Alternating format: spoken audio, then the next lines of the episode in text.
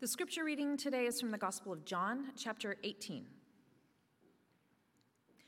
Jesus went out with his disciples across the Kidron Valley to a place where there was a garden, which he and his disciples entered. Now Judas, who betrayed him, also knew the place because Jesus often met there with his disciples. So Judas brought a detachment of soldiers, together with police from the chief priests and the Pharisees, and they came there with lanterns and torches and weapons. Then Jesus, knowing all that was to happen to him, came forward and asked them, "Whom are you looking for?" They answered, "Jesus of Nazareth."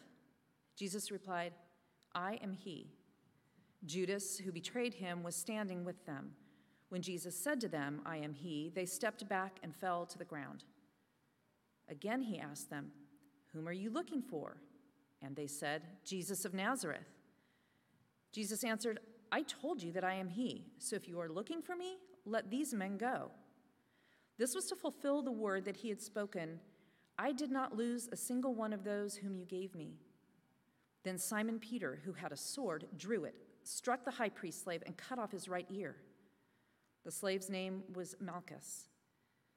Jesus said to Peter, "Put your sword back into its sheath. Am I not to drink the cup that the Father has given me?" Then they took Jesus from Caiaphas to Pilate's headquarters. It was early in the morning. They themselves did not enter the headquarters so as to avoid ritual defilement and to be able to eat the Passover. So Pilate went out to them and said, "What accusation do you bring against this man?" They answered, "If this man were not a criminal, we would not have handed him over to you." Pilate said to them, "Take him yourselves and judge him according to your law." The Jews replied, "We are not permitted to put anyone to death." This was to fulfill what Jesus had said when he indicated the kind of death he was to die. Then Pilate entered the headquarters again, summoned Jesus, and asked him, "Are you the king of the Jews?" Jesus answered, "Do you ask this on your own, or did others tell you about me?" Pilate replied, "I'm not a Jew, am I? Your own nation and the chief priests have handed you over to me. What have you done?" Jesus answered, "My kingdom is not from this world. If my kingdom were from this world, my followers would be fighting to keep me from being handed over to the Jews. But as it is, my kingdom is not from here." Pilate asked him, "So you are a king?" Jesus answered, "You say that I am a king. For this I was born, and for this I came into the world, to testify to the truth. Everyone who belongs to the truth listens to my voice." Pilate asked him, "What is truth?" After he had said this, he went out to the Jews again and told them, "I find no case against him." The word of the Lord. Take a moment now for silent reflection.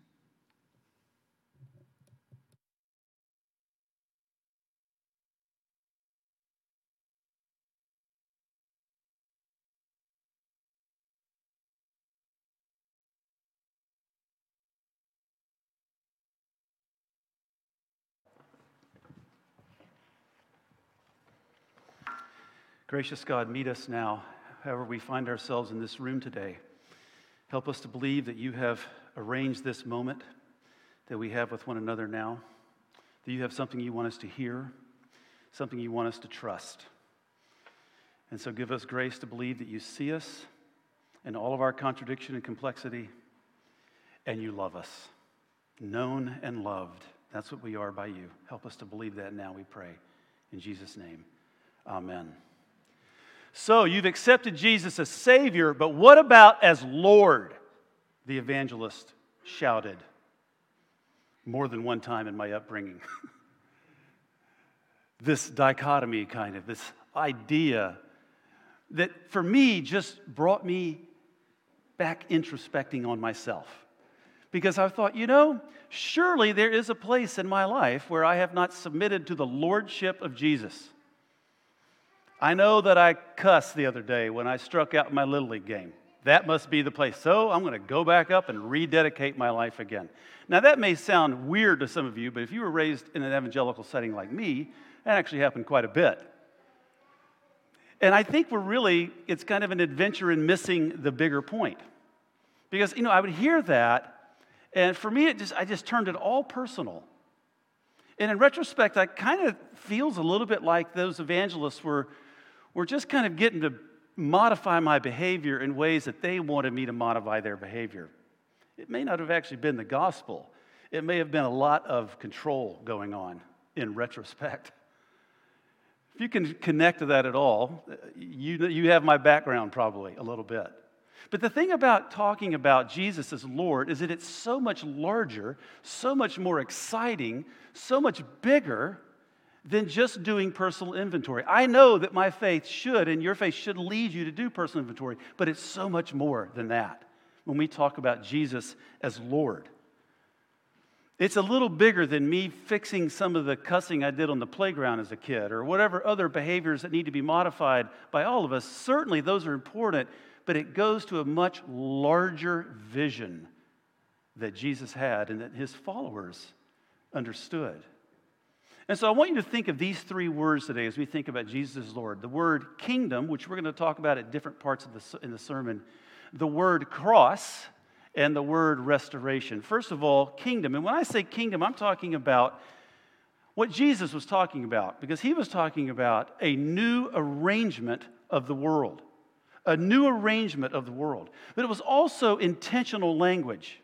Everything that was said of Jesus, Lord, Savior, all those terms, they were also used of someone else, the emperor. And so these are intentional political statements. And in fact, I would invite you to start to read your New Testament as a text that's set in the Roman Empire from the time of Augustus to Domitian and is a provocative countertext challenging imperial propaganda. And when you begin to see that, you can't unsee it as you read the pages of the New Testament. So when the early Christians would say Jesus is Lord, it was a dangerous thing to say because everybody else is saying Caesar is Lord. And to say it could get you killed. And so this is a big deal, what's taking place here. Diana Butler Bass says, Jesus was Lord, a kind of alternative Caesar, not one who gave in to Satan's taunting offer of power, but the one who embodied divine authority and had arrived on earth to take back the planet for the Father. Much bigger idea. And the kingdom of God is an alternative arrangement of human society, where sinners are forgiven, where the poor are blessed, where the sick are healed, where war is abolished, where mercy triumphs over judgment, and love trumps everything. So it's an entirely new arrangement. To say that Jesus is Lord is to buy into Jesus' agenda of a different way of doing life altogether. And it's an announcement of a new realm altogether coming into play. And this is why we have the story about Peter being read today. Peter who pulls out the sword and, he cuts the guy's ear off. I'd imagine he missed. He was trying to kill the guy. And he cuts off his ear. And what does Jesus do in that moment? It's really important. Jesus says, no more of this. No, no, no, no, no. The realm that I have come to establish is not founded on raw power and enforced by violence. That's the kingdom of this world. Did you see the reading over and over again? My kingdom is not of this world.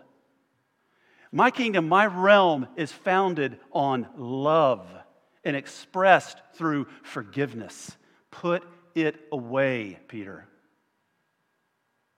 That is not what I'm about.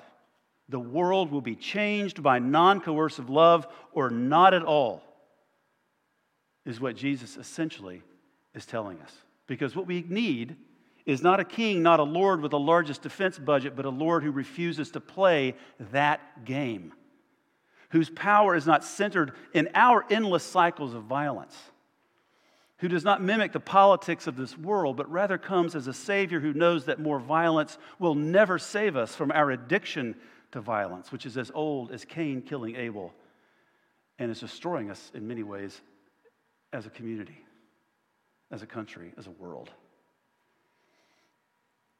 This and these revolutionary ideas that Jesus taught was so threatening to the status quo of power and violence that it got him put on a cross.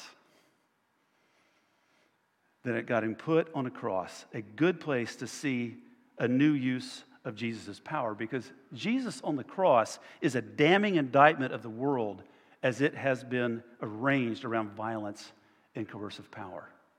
So to experience Jesus as Lord, to put yourself in that first century setting with those disciples, was to begin to understand that he was talking a lot more than just, hey, we want you to clean this part of your life up and this part of your life up. He was talking about an entirely new realm, a new way of arranging society. Second thing is, it's a new use of power. I've already alluded to that. But Jesus on the cross shows us a new use of power altogether. God did not put Jesus on the cross. Empire put Jesus on the cross. It was a state-sponsored and religiously endorsed lynching. And there is Jesus on that cross, and he's got the two thieves, they've called, traditionally, the two folks that are up there with him. And one of them looks to him and says, "Save yourself." What do you think's going on in his mind? I speculate this. We have seen, Jesus, all your power.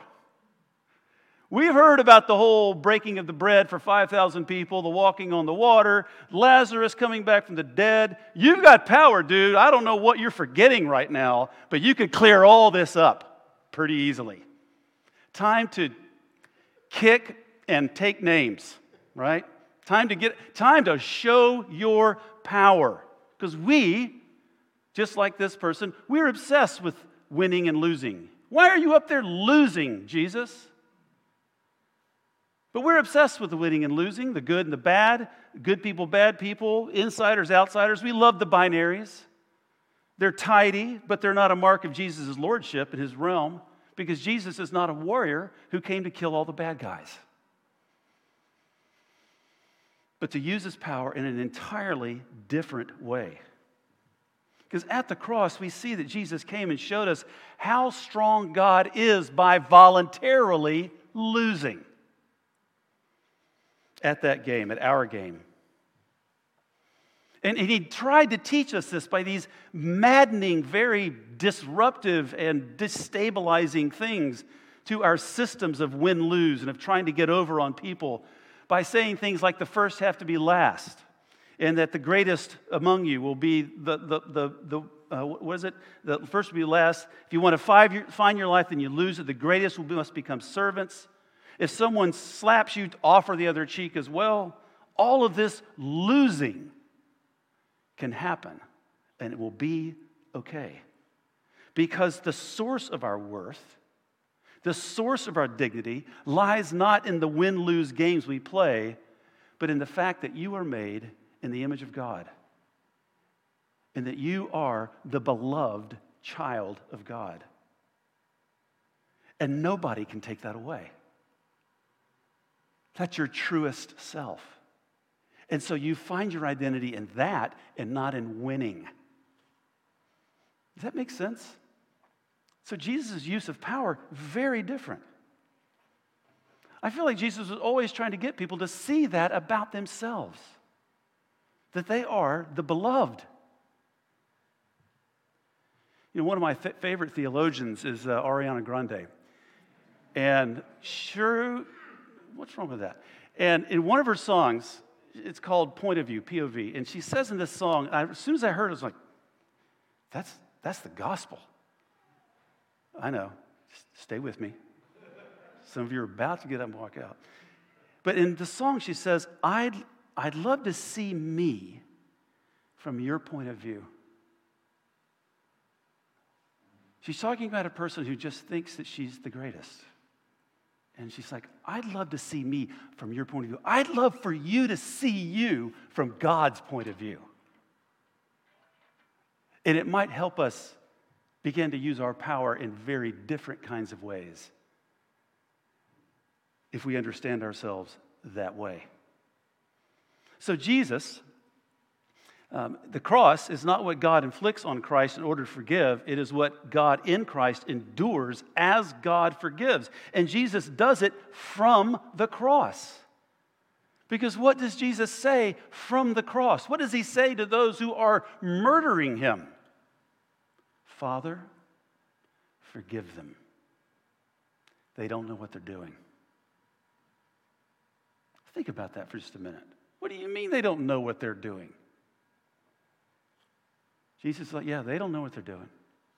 They're caught up in an entire system of oppression, an entire system that murders those who threaten the status quo. They're caught up in that mob mentality, the scapegoating, the contagion, as René Girard calls it. They don't know what they're doing. What systems are you caught up in right now? Are you awake to those things that are maybe driving you and pushing you and creating the anxiety and creating the tension and creating that vengeance within you? I mean, this is why I think these 3 friendship series courses we're offering are so incredibly important, because they help us to interrogate the ways that we don't know what we're doing, ways in which we don't realize how we are literally complicit in hurting other people, and how we might do better. See, it's a much more challenging question than just what behavior do you need to change. And Jesus uses his power to forgive and to liberate us from systems of oppression that dehumanize. Father, forgive them. Do you need to hear that today? I mean, Jesus looks at people committing deicide and forgives them. Do you think maybe he can see his way through to forgiving you? I think so. Because that's how he uses his power. It's a new use of power. They experienced Jesus as Lord with a new arrangement of this world, a new use of power altogether. That's how Jesus rolled with his power, and that is the gospel. God simply keeps reaching down into the dirt of humanity and resurrecting us from the graves we dig for ourselves, from our violence, our lies, our selfishness, our arrogance, our addictions, and God keeps loving us back to life over and over. That's how this Lord uses power. And then lastly, there's a new arrangement of society, of the world. There's new power, new use of power. And lastly, a new life for everyone. That's the word restoration. Jesus goes on, story after story, using his power to bring healing and new life. So many examples. For example, there's that story about this woman who is in the crowd, and Jesus is wildly popular at this point, lots of people everywhere, everybody's listening to him. This court official, this person with a lot of power comes to Jesus, named Jairus. You know, my child is dying. Will you please come help my child? Jesus says yes, but he notices somebody has touched him. Remember this story? And there's this woman, and she has this physical malady where she bleeds, and so therefore she's unclean, and therefore she can't go to worship, and therefore her story is pushed to the side, and she's practically erased. She's that woman. And Jesus stops. He's got an emergency on his hand. This person's child is dying. Jesus stops and looks at the woman and prioritizes her. And he will prioritize you as well. And it says, especially in the book of Mark's account of this, that he heard her whole story. Put yourself in that spot for just a second. Imagine what that feels like. This woman whose story has never really been told, never been heard, just rumored about. Oh, we'll fill in the gaps for you about what's wrong with you. We know there's probably something you've done wrong, and you probably deserve this, and we're not getting near you. And now, because Jesus has stopped and listened to her, I would imagine people become quiet. And now she gets to tell her whole story, and Jesus is there for it. See? And heals her. And I imagine looks to a very worried Jairus, and it's not in the text, but says, don't worry about it. I got this with your kid as well, okay? Who has to be sitting there tapping his toes going, yeah, I'm glad you listened to her story, but my child, you know. Or there's a story, another one. There's a story where, you know, this a woman is, quote, caught in adultery. And we don't really know the whole story. There's got to be a whole lot more to it than that, I'd imagine, in the patriarchal culture. And they've brought her to Jesus. And you know, Jesus could really do this right now. He could say, you know what? Scripture clearly teaches in Leviticus chapter 20, verses 10 and 12, that you should be put to death. That's the verse. That's the verse. So, yeah, sorry. That's how I'm going to approach this situation. He doesn't do that. And by the way, the verse actually says both adulterer and adulteress should be put to death, but we only have the adulteress here. So I think Jesus is seeing through all of it anyway. But he didn't go that route. I mean, you know the story. He de-escalates it. He slows it down. He knows he's trying to be tricked again by these religious officials. Then he does the whole bit about, you know, let those of you without sin cast the first stone. And, of course, the stones drop on the ground. And he looks at the woman and he says, neither do I condemn you. Go and sin no more. Go into a path of liberation. Let's walk in a new way together. This is how Jesus used his power to bring life, especially for people who didn't think they were candidates or eligible for a life of liberation and freedom because of their status, because of the color of their skin, because of the caste system of their day. And perhaps you feel that way today in the caste systems of our day. But Jesus is here to bring new life to everyone. That's how people experience Jesus as Lord in his day. It is less like a top-down hierarchy and royalty and more like a beloved community where all are treated as family. I don't mind the translation of the word basileia to be kingdom because it's subversive of the kingdoms of that day, but make no bones about it. This is not some kind of male-dominated hierarchy that is trying to always use wealth and privilege and power to have it over others like we've seen every other kingdom behave.